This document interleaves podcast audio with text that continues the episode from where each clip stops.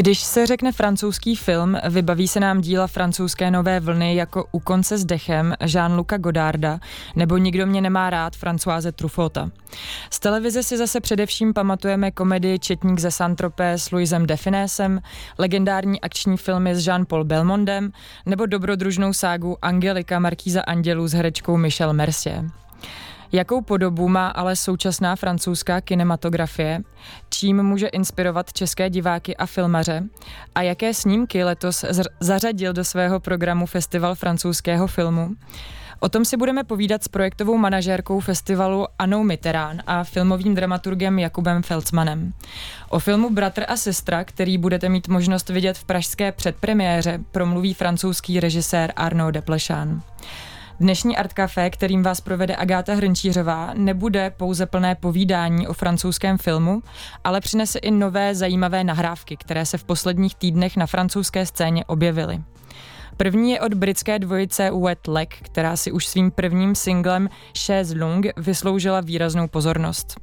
Eponymní deska Wet Leg se pak s velkou pravděpodobností zařadí mezi to nejlepší, co letošní hudební rok nabídl. Kapela byla nominovaná na prestižní Mercury Prize a album se vyšplhalo na první příčku britské prodejní albové hitparády. Dvojice se vrací k singlu Chaise Longue, který nabízí posluchačům znovu. Tentokrát ovšem ve francouzské verzi.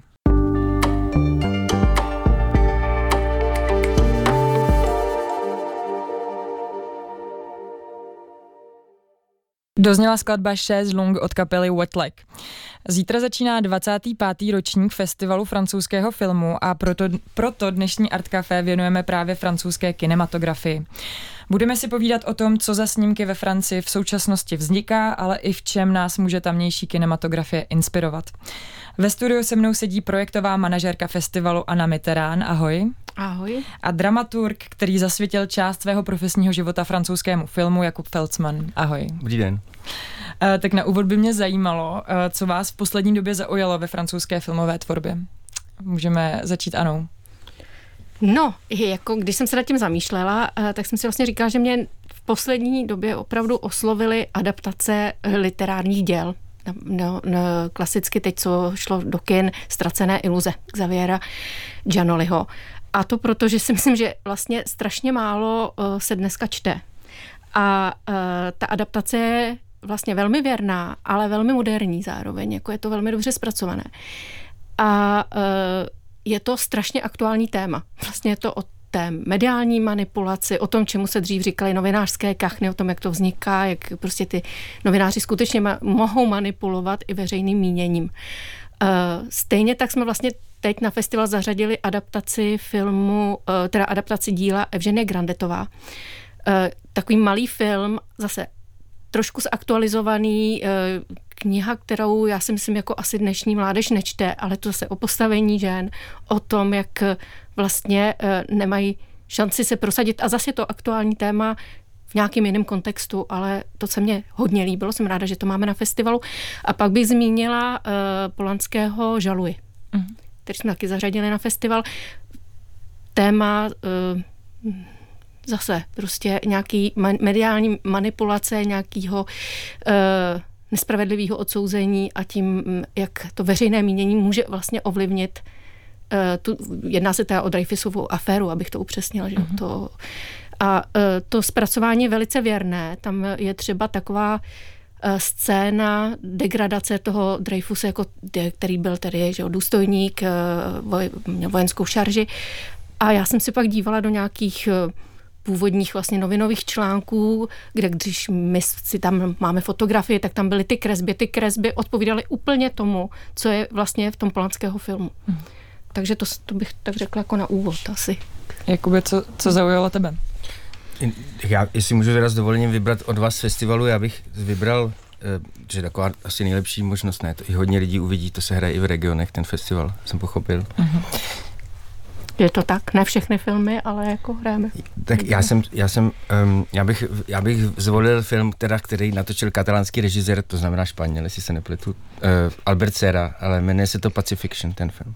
A hlavní roli v něm hraje Benoit Magimel a je to Mluví tam hodně francouzsky. Je to francouzská produkce, jestli jsem to pochopil správně. Je to a, nějaká koprodukce určitě. Hm, hm. Uh, No, a já jenom mě napadlo, když jsem si vzpomínal, jak se jmenuje ten uh, autor, teda ten herec, Benoit Mažimel, tak jako komu mi připomíná z české tvorby a já a říkal jsem si, jaký Pavel Zedníček francouzský kinematografie. Tím chci říct, že má velký komediální talent a je to jako zároveň skvělý dramatický, skvělý dramatický herec. A myslím, že naposledy jsme ho tady asi, vy jste ho uváděli v nějakém jaký adaptaci Michela Ilebeka, když mluvíš o těch adaptacích. No. V tom eh, možnosti ostrova, tam jsem ho myslím viděl. Jo, to je pravda. A to je pravda. Ano. No a ten druhý film, který bych tady na něj upozornil, ten o tom se tady bude mluvit, to je ten film Arnolda Deplešána, Bratr a sestra. Potom třetí, můžu ještě? Už ne? Můžeš ještě poslední. Pot, ještě, a můžu ještě dva nebo tři? Můžeš. Tak rychlosti. Tak ještě je, ten poslední, to bych doporučil, to je re, film herečky Valerie Bruny Tedesky, který se jmenuje Les Amantiev, česky nějak jako navždy mladí. Navždy mladí. Hmm. No, to je film, to je třeba pro lidi, kteří mají rádi filmy od herců o hercích a jako dobře zpracované, něco jako Žena pod vlivem, když natočil John Cassavetes, tak a to je úplně jinak, ale je to prostě skvěl, skvělý. A pak dva, jestli můžu uvíct filmy, který vy uvádět nebudete, to by mě i zajímalo proč. Uh, jeden se jmenuje, jeden se jmenuje, uh, no to nevím, to je ten poslední film Claire Denis. Uh, Já vím, ale taky nevím, jak se jmenuje. Stars at Noon se to jmenuje anglicky. Stars at Noon, uh, hvězdy v poledne. A ten, ten druhý, a my, nehrál se na festivalu v Karlých Varech, se nepletu, a nehrál se nikde zatím. A, a ten druhý, ten taky se nehrál na festivalu Francouz, eh, v Karlých Varech, to, což mě nezaráží, protože tak ten typ filmů si nevybírají. To je film režiséra Serge Bozona a jmenuje se Don Juan. Tak ten hmm, který byl úspěšný v Cannes. Jo, měl no. docela jako dobrý ohlas. A uh, no, teď ta otázka, proč, proč ty filmy nehráme? Protože máme vlastně strašně jako omezené možnosti. A ten náš festival jako má takovou hlavní úlohu a to je podporovat tu distribuci těch filmů a my se snažíme mít takovou sekci výběr české kritiky, nebo kde jsou prostě filmy, které jsou současné, které nemají jako distribu- distributora nějakého českého, který by měl český diváci vidět. Ale ty filmy, a já to řeknu prostě úplně otevřeně, jsou dost drahý. A vlastně ten náš rozpočet je tak jako omezený, že uh, se nám dařilo mít třeba deset těch titulů, ale to si jich máme šest. A uh, ono je obecně známý, že francouzské eh, filmy jsou jako uh, finančně náročný. Jako, jo, ta, ta práva jako promítací uh, prostě oni vědí, co, co prodávají a málo kdy se dá domluvit třeba nějaká výhodnější cena. My se, my se k tomu festivalu ještě samotnému dostaneme. Um, Jakube, eh, když jsme si povídali před rozhovorem a snažili jsme se přijít na to, čím je francouzský film specifický a jestli se vůbec dá mluvit o nějakých tendencích, tak si mi říkal, že je třeba eh, na eh, rozdíl od jiných světových kinematografií velmi sebereflexivní. Mohl bys to rozvést? No, já se bojím toho cizího slova, že já jsem tady uvedený jako dramaturg, to je první cizí slovo, teďka budu mluvit o sebereflexivitě, to je druhý cizí slovo, tak zku, Nevadí. Zkus to nějak definovat. Ne, ne, já jenom, já jsem chtěl, já, já jsem tam, já jsem si tam jenom u toho, já to řeknu tou historkou, kterou jsem říkal tobě v rychlosti, že, um, protože já zároveň pořádám i nějaký třeba vzdělávací programy a nějaký jako ty přednášky a tak. A, eh, a vím ze zkušeností, že když oslovím francouzského filmaře, takže v, že vždycky přijede a nemusí to být jenom filmový režisér, který je zvyklý mluvit o svých filmech, ale i jiná profese. A já jsem si zabýval tím, proč taky, mimo jiné, protože to jinak je to opravdu velký rozdíl, když jak jednoduchý je přivíst francouzského autora, aby mluvil o svém díle, když je to kameraman, když je to scénograf, když je to než z jakýkoliv jiný třeba evropský země. A do, dospěl jsem k, k tomu, že, eh, že, a, že jsem si to všimnul i prověřil, že jako kdyby e, jsou francouzští filmaři jsou vzděláváni k tomu, aby o, o tom svém díle, nebo vedení k tomu bych tak řekl, aby o tom svém díle mluvili bezprostředně, aby nad ním přemýšleli, aby ho jako vykládali, aby se jako dělili, bych tak řekl, se s, laickým publikem, se zainteresovanějším publikem, anebo i s, s lidmi, kteří jsou aspiranti na filmovou tvorbu, aby, aby jako ta svoje kouzla trochu prozra, prozrazovali a nestyděli se. Uh, buď nestyděli se z toho důvodu, protože si to, boj, že si to hlídají jako nějakou věc, která je jejich značka a uh, chtějí si to vlastně uhlídat opravdu, anebo proto, že uh, to, co by vám často řekli i filmoví tvůrci a mají na to právo, že, eh, myslím čeští, že by řekli, já tady prostě jenom dělám ty filmy, já o tom ne, nevím, co bych o tom mluvil, já bych byl za blbce, nebo něco taky.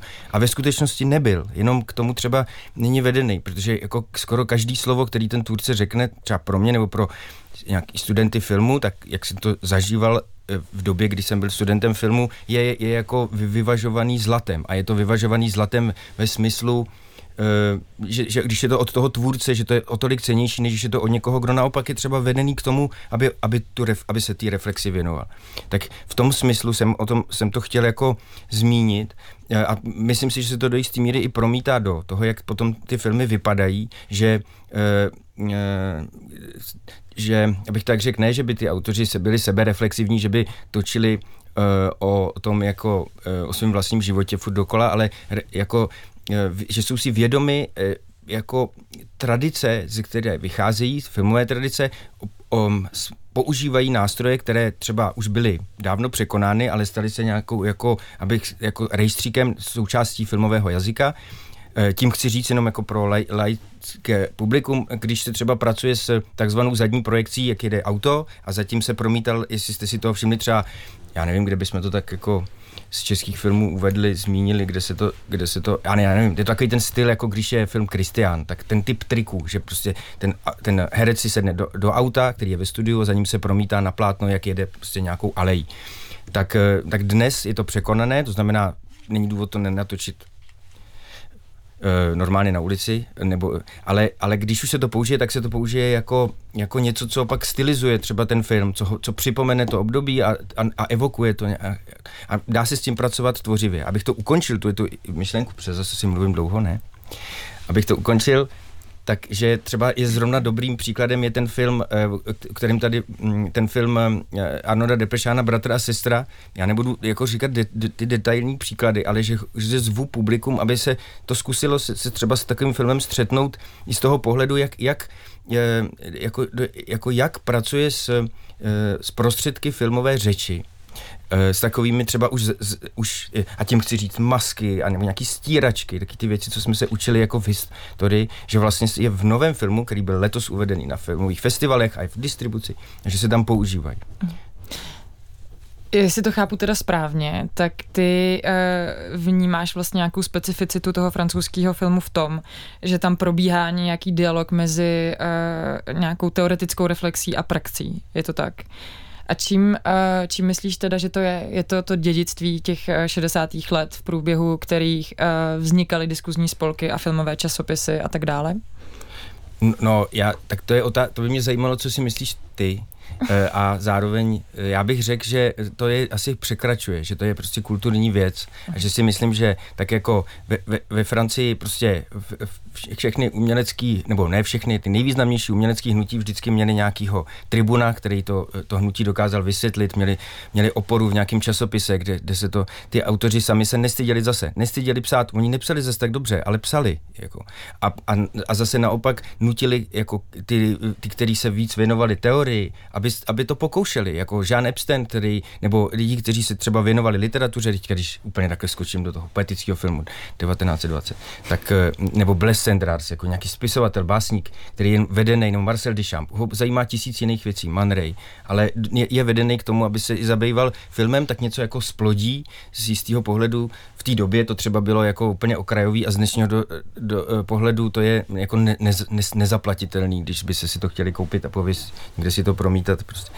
Tak já tím jsem chtěl říct, že, to, že si myslím, že to je jako kulturní věc. Stejně jako, že v, třeba v Čechách je jako, uh, že bych ani to nevytýkal, prostě to, o tom jsme se bavili, že prostě století se u nás učila nedůvěra k autoritám typu teoretiků. Je to i, že náš prezident mluví o tom, že eh, komentátoři jsou ty, kteří nikdy nic nedělali, jenom o tom žvanějí, to prostě a zároveň na své straně má všechny lidi, kteří kdy byli kýmkoliv uh, jako z pohledu a, nějakého akademického titulu nebo nějakého vyššího vzdělání, vyššího posvěcení šikanovaný, ať už to bylo, ale tím teď se vrátím jako někdy k Habsburkům, jo, kdy ty prostě byli nějaký Němci, kteří mluvili, teda Rakuša, Raku, Raku, občané Rakousko-Uherská, který mluví ale německy a kteří eh, dávají tomu českému lidu například najevo, že když s náma nebudete mluvit německy, tak, tak eh, se spoustu věcí nedostanete, nedozvíte a tak dále. No a ty tady ale zmiňuješ vlastně starší filmy a starší autory a mě by zajímalo, jestli uh, ta diskuze mezi francouzskými praktiky a teoretiky stále probíhá v současnosti. Má vlastně ten současný francouzský film ještě schopnost zaujmout cinefily? No, já se na to ani neodvážím moc asi uh, odpovídat, protože zase nepřipadám tak fundovaná k tomu. Ale já bych se vrátila k tomu, co Jakub vlastně říkal, že to je určitě všechno souvisí vlastně i s tím způsobem vzdělávání. Protože uh, Francie skutečně dokáže, nebo francouzi obecně e, se zabývají jako tím, jak funguje společnost, e, jaký jsou sociální témata, nejdou po povrchu a snaží se tu realitu fakt reflektovat i v těch filmech. Jako. A e, myslím, že z toho to vychází, že nemají prostě pocit, že dělají něco, co je zbytečné nebo co není přínosné a prostě to tady zakořeněný není. No, já bych tomu řekl, za prvý k tomu, jestli probíhá ta debata, tak já si všímám jenom tak, že eh, například vychází ten časopis Cahiers du Cinema, který jako součástí že pomáhal eh, jakoby vysvětlit tu, to hnutí francouzské nové vlny, strašně jim pomohl tom, aby se dokázali nějak definovat, ale funguje dodnes a je to takový normální filmový časopis, ale to, co je na něm pozoruhodné, je, že, eh, že, že zjevně poměrně hodně usiluje o to, aby se tam, aby se tam i autoři nějak jako eh, obtiskávali nejenom v tom, že se tam s nimi dělají rozhovory, ale i v tom, aby tam nějak jako se, se sami vyjadřovali. Někdy, já si to pamatuju, že třeba u Mia Hansen Love, nebo jak se jmenuje, jak se to vyslovuje, jako, která se stala režisérkou, nebo která je režisérkou, tak v průběhu toho režirování psala Serge Bozon, o kterém jsem tady mluvil, je zrovna ten, ten jako z, z filmových jak, autorů, který eh, docela často takhle píše. Ještě jiný časopis, který jsem trochu začal sledovat, který se nesou film, kde ten Serge Bozon má snad jako pravidelný. No. A potom, co, jestli můžu, to, to k té druhý, k tomu vzdělávání, že, si to, že, že to je pravda, že vlastně to je asi dobře, takhle, že si to teda pravda, že si to taky tak myslím a že bych zároveň úplně nezatracoval tu českou kulturní historii, to bych řekl, že já bych ji stejně nikdy nevyměnil za francouzskou, ale teď já se tady si říkám, že se tady bavíme o tom, co ta francouzská kinematografie, čím může inspirovat nebo osvobozovat, abych tak řekl, třeba osvobozovat od naprosto zbytečných debat, kdo je teoretik a kdo je praktik eh, a, a vytvářet nějaký, si já myslím, jako vytvářet nějaký jako kam, kam, uh, pole, uh, bitevní pole a dvě z nepřátelných skupin. Mm-hmm. Za chvíli uslyšíme rozhovor s francouzským režisérem Arnoldem Deplešánem. Jeho snímky jsou součástí takzvaného autorského filmu.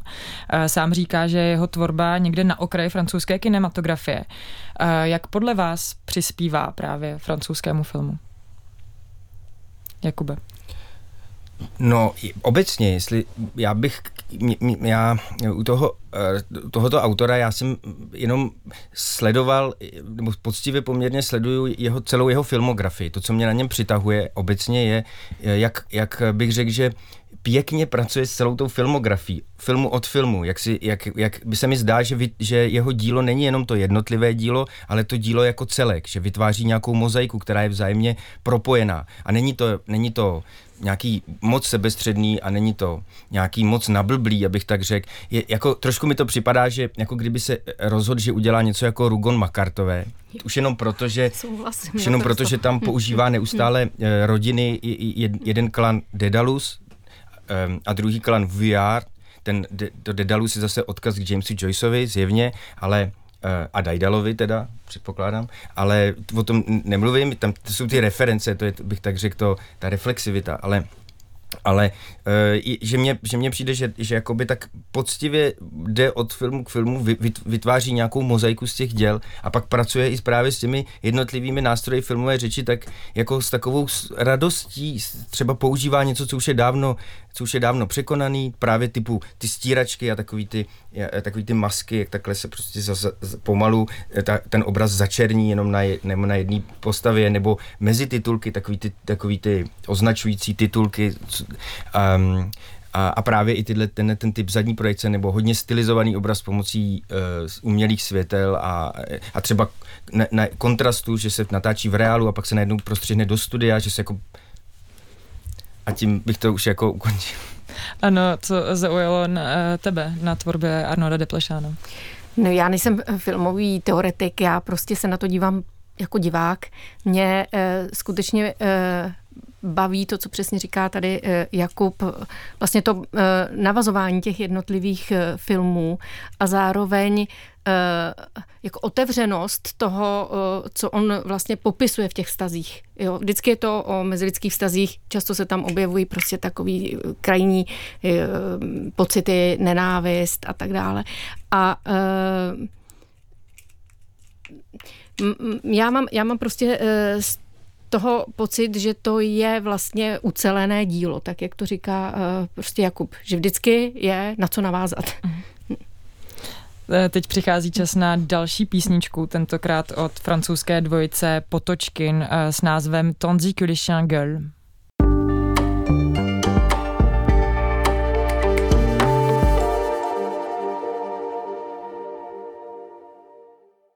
Slyšeli jste písničku Tonzi que les chiens od francouzského dua Potočkin. Dnes si povídáme o francouzské kinematografii a jeden ze současných představitelů takzvaného autorského filmu je režisér Arnaud Desplechin. V rámci festivalu francouzského filmu uvede v Praze svůj poslední snímek Bratr a sestra, který byl nominovaný na festivalu v Cannes. Film vypráví o vztahu sourozenců Alice a Loise. Ona je herečka, on byl učitel a básník.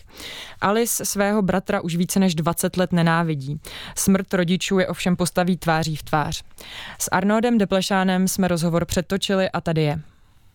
Bratr a sestra není první film, ve kterém řešíte komplikované rodinné vztahy, navíc poznamenané tragickými událostmi. Jako příklad bych mohla uvést Králové a královna, který je o příběhu zamilovaného páru, ale zabývá se také smutkem a otázkami vztahů v rodině. Ve vánočním příběhu zase ukazujete rodinné setkání u matky trpící rakovinou. Jaké je místo tohoto nejnovějšího snímku ve vaší filmografii? A jak se vůbec zrodil nápad napsat film zaměřený na konfliktní vztah mezi bratrem a sestrou? Eh bien, j'avais terminé uh, un conte de Noël en laissant Elisabeth, qui était jouée par Anne Consigny, sur un balcon. Vánoční příběh jsem zakončil tím, že jsem nechal postavu Elizabety hranou Anou Concini na balkóně, plnou melancholie. Už v tomto filmu jsem zkoumal děsivý vztah sestry, která nenávidí svého bratra, aniž by věděla proč. To byl film, který byl postavený na odbočkách a já chtěl natočit další film, který by byl o téhle jediné otázce. Myslel jsem přitom na filmy Francoise Truffota, které jsou o konkrétních emocích, například na zelený pokoj.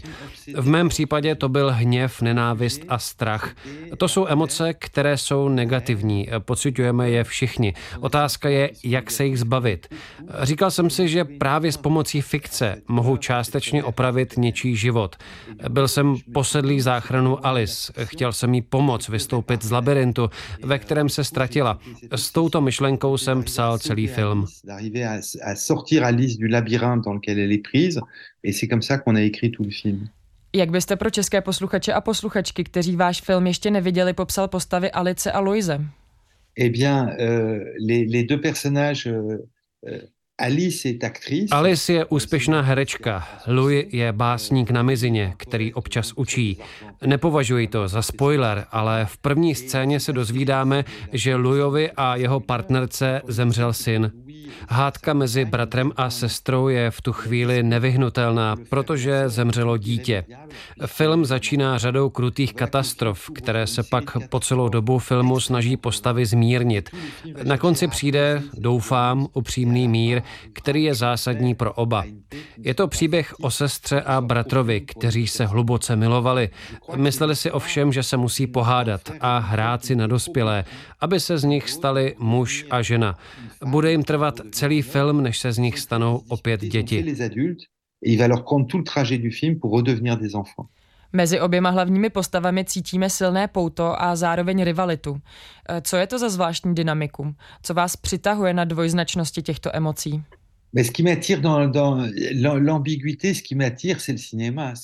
To, co mě přitahuje na dvojznačnosti, je samotné médium filmu. Ve chvíli, kdy točíte herce, jsou emoce vždycky dvojsmyslné. Když řeknete nenávidím tě, samozřejmě tím myslíte miluji tě. Jenom nevíte, jak to říct. Šlo mi o to ukázat ambivalenci horlivé lásky, která je skoro incestní. Jak se jí postavy snaží utéct a jak je znovu dostihne. To je to, co mě kinematograficky fascinovalo.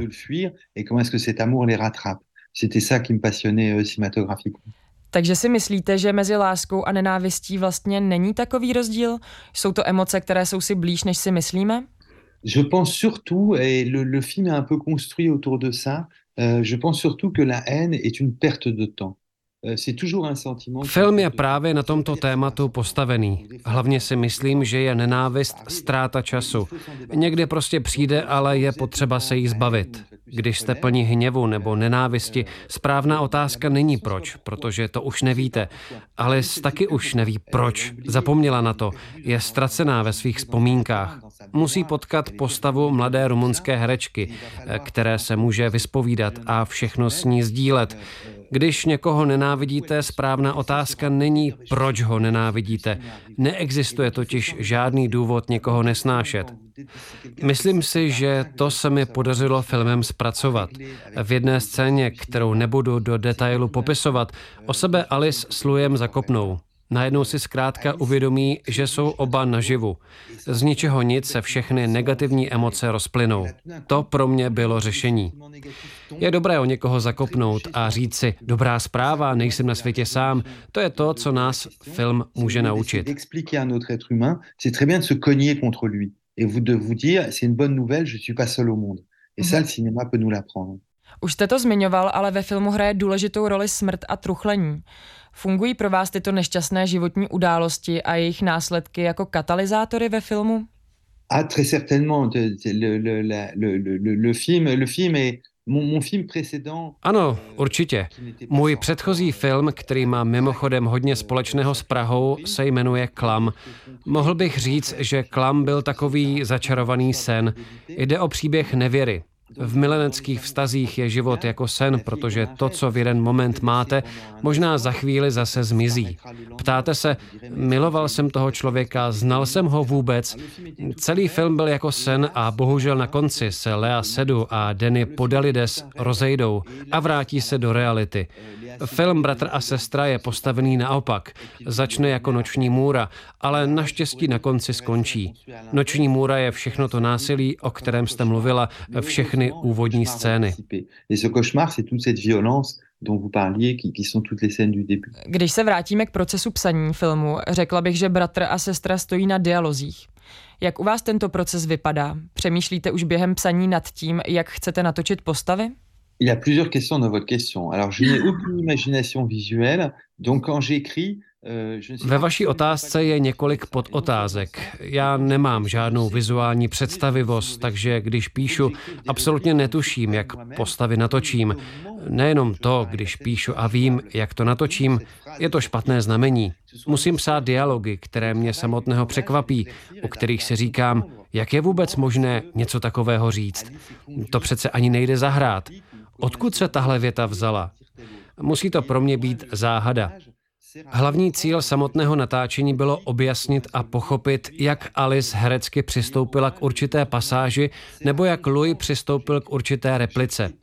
Natáčení je pro mě způsob, jak pochopit, co jsem napsal. Takže píšu primárně na základě improvizací, kdy já sám hraju všechny role. Miluju hrát ženské role, miluju hrát i mužské role. Snažím se psát nevšední repliky, které překvapí. Nevěřím ve všednost. Mám rád filmy, které ukazují výjimečné momenty spíš než ty každodenní. To jsou pro mě jedinečné momenty.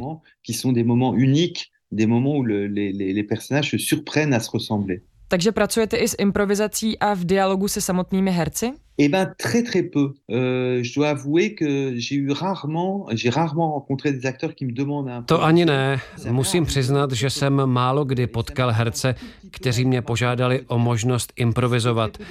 Trochu se mi to stalo s Marion Cotillard. Byly to spíš změny textu než improvizace. Marion hodně pracovala na své postavě, šla opravdu do hloubky. Když jsem jí oslovil, řekl jsem mi, pojď zachránit Alice, protože jsi asi jediný člověk, který to dokáže. Odpověděla, dobře, pokusím se ji zachránit, ale jak to mám udělat? Řekl jsem jí, ty jsi herečka, tak na to musíš přijít.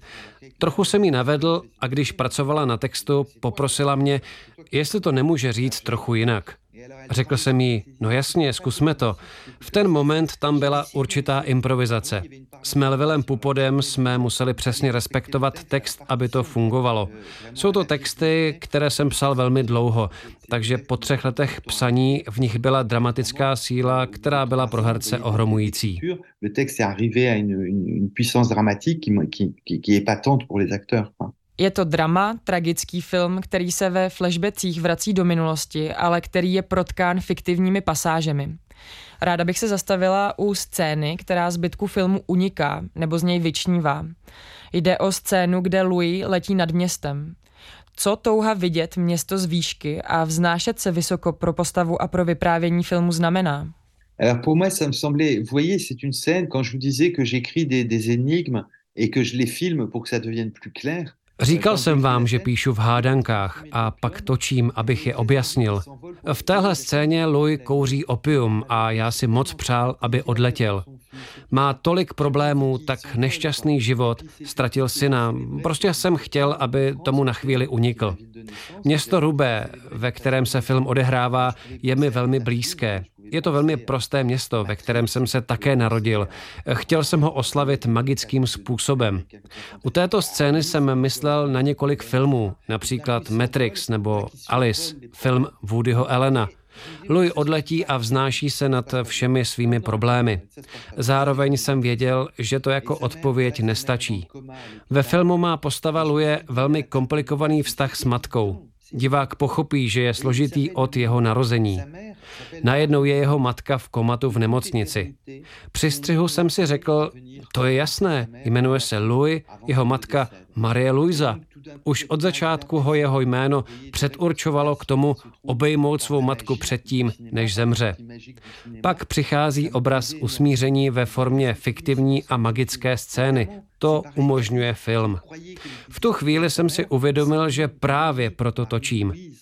Líbilo se mi to i proto, že když Louis potká svoji partnerku, kterou hraje Gošifte Farany, potká ji před nástěnými malbami v podzemí. Zdálo se mi hezké vidět postavu Luje hluboko pod zemí i vysoko v nebi. Vznikl tak zajímavý filmový jazyk, který mi přišel naprosto románový.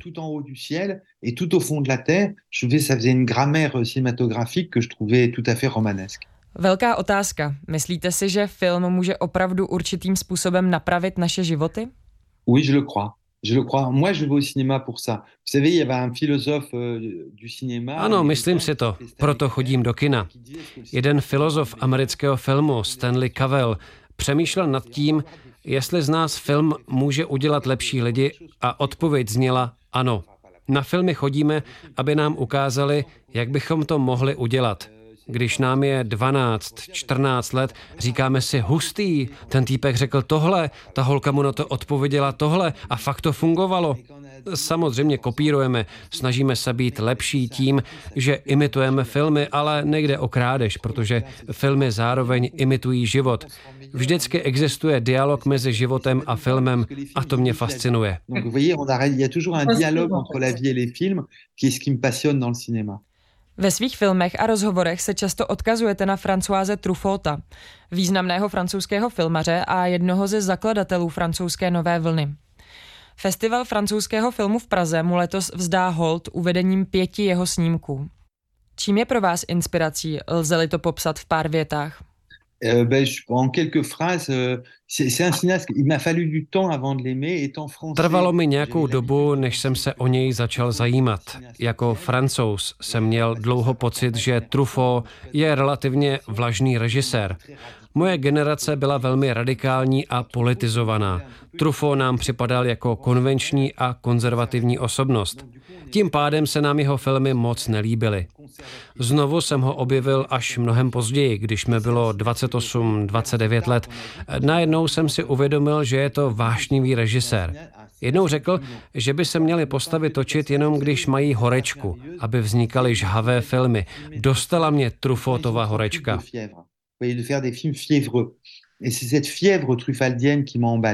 Kam se podle vás posunul francouzský autorský film a existuje vůbec ještě dnes? Je suis pas sûr que le cinéma d'auteur existe aujourd'hui. Je suis pas sûr que le mot de cinéma d'auteur Nejsem si jistý, jestli autorský film stále existuje, jestli se termín autorský film stále hodí. Sám ho používám, takže to není vůbec kritika, ale například Truffaut chtěl dělat filmy pro Ameriku. Měl dohodu s United Artists a chtěl dělat mainstreamové filmy. Několikrát se mu to nepovedlo, ale měl i hodně úspěchů. Když natočil Poslední metro, byl z toho velmi úspěšný film. Nevím, jestli se sám Trufo považoval za autora, spíš ho tak vnímali diváci. Měl autentický styl a vracel se k určitým silným motivům, proto měli pocit, že stojí před autorem. Zároveň, jak říkám, sám toto označení používám i dnes, protože v něm slyším hlas, který ke mně promlouvá specifickým způsobem. A to je pro mě velmi cená kinematografie.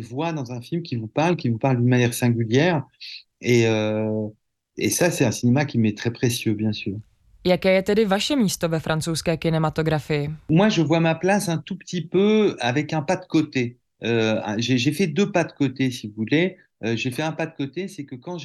Moje místo je trochu na okraji. Když jsem začal točit filmy, největší režisér, kterého všichni obdivovali, který byl neustále v televizi, byl Maurice Piala. Byl to režisér realistických filmů. Vedle Maurice Pialy tady byl Truffaut, který začal dělat filmy ještě předtím. Piala pro mě představoval otce, Truffaut spíš dědečka.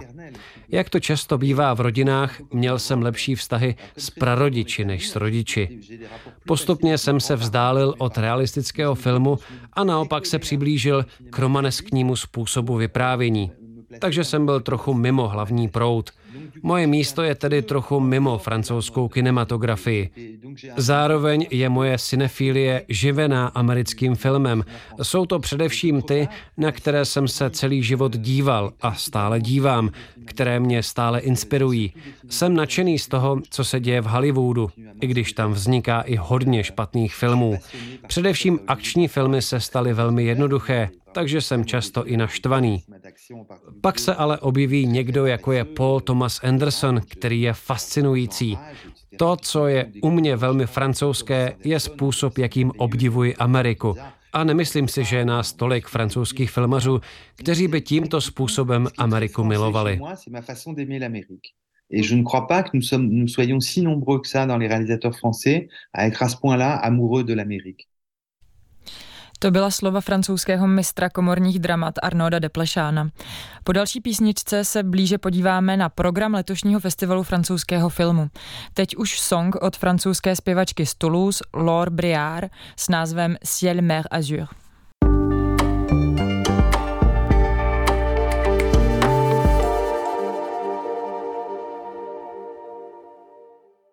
Dozněl song Ciel Mer Azur od zpěvačky Laure Briard. Dnešní Art Café věnujeme francouzské kinematografii. Zítra totiž začíná 25. pátý ročník festivalu francouzského filmu, který potrvá až do 30. listopadu. Ve studiu se mnou stále sedí dramaturg Jakub Felcman a projektová manažerka festivalu Anna Mitterrand. Ano, před písničkou Arno Deplešán mluvil o tom, že se jeho filmy nachází někde na hraně francouzského filmu. Podle jakého klíče jste tedy tvořili program letošního ročníku festivalu? Snažili jste se o co největší diverzitu?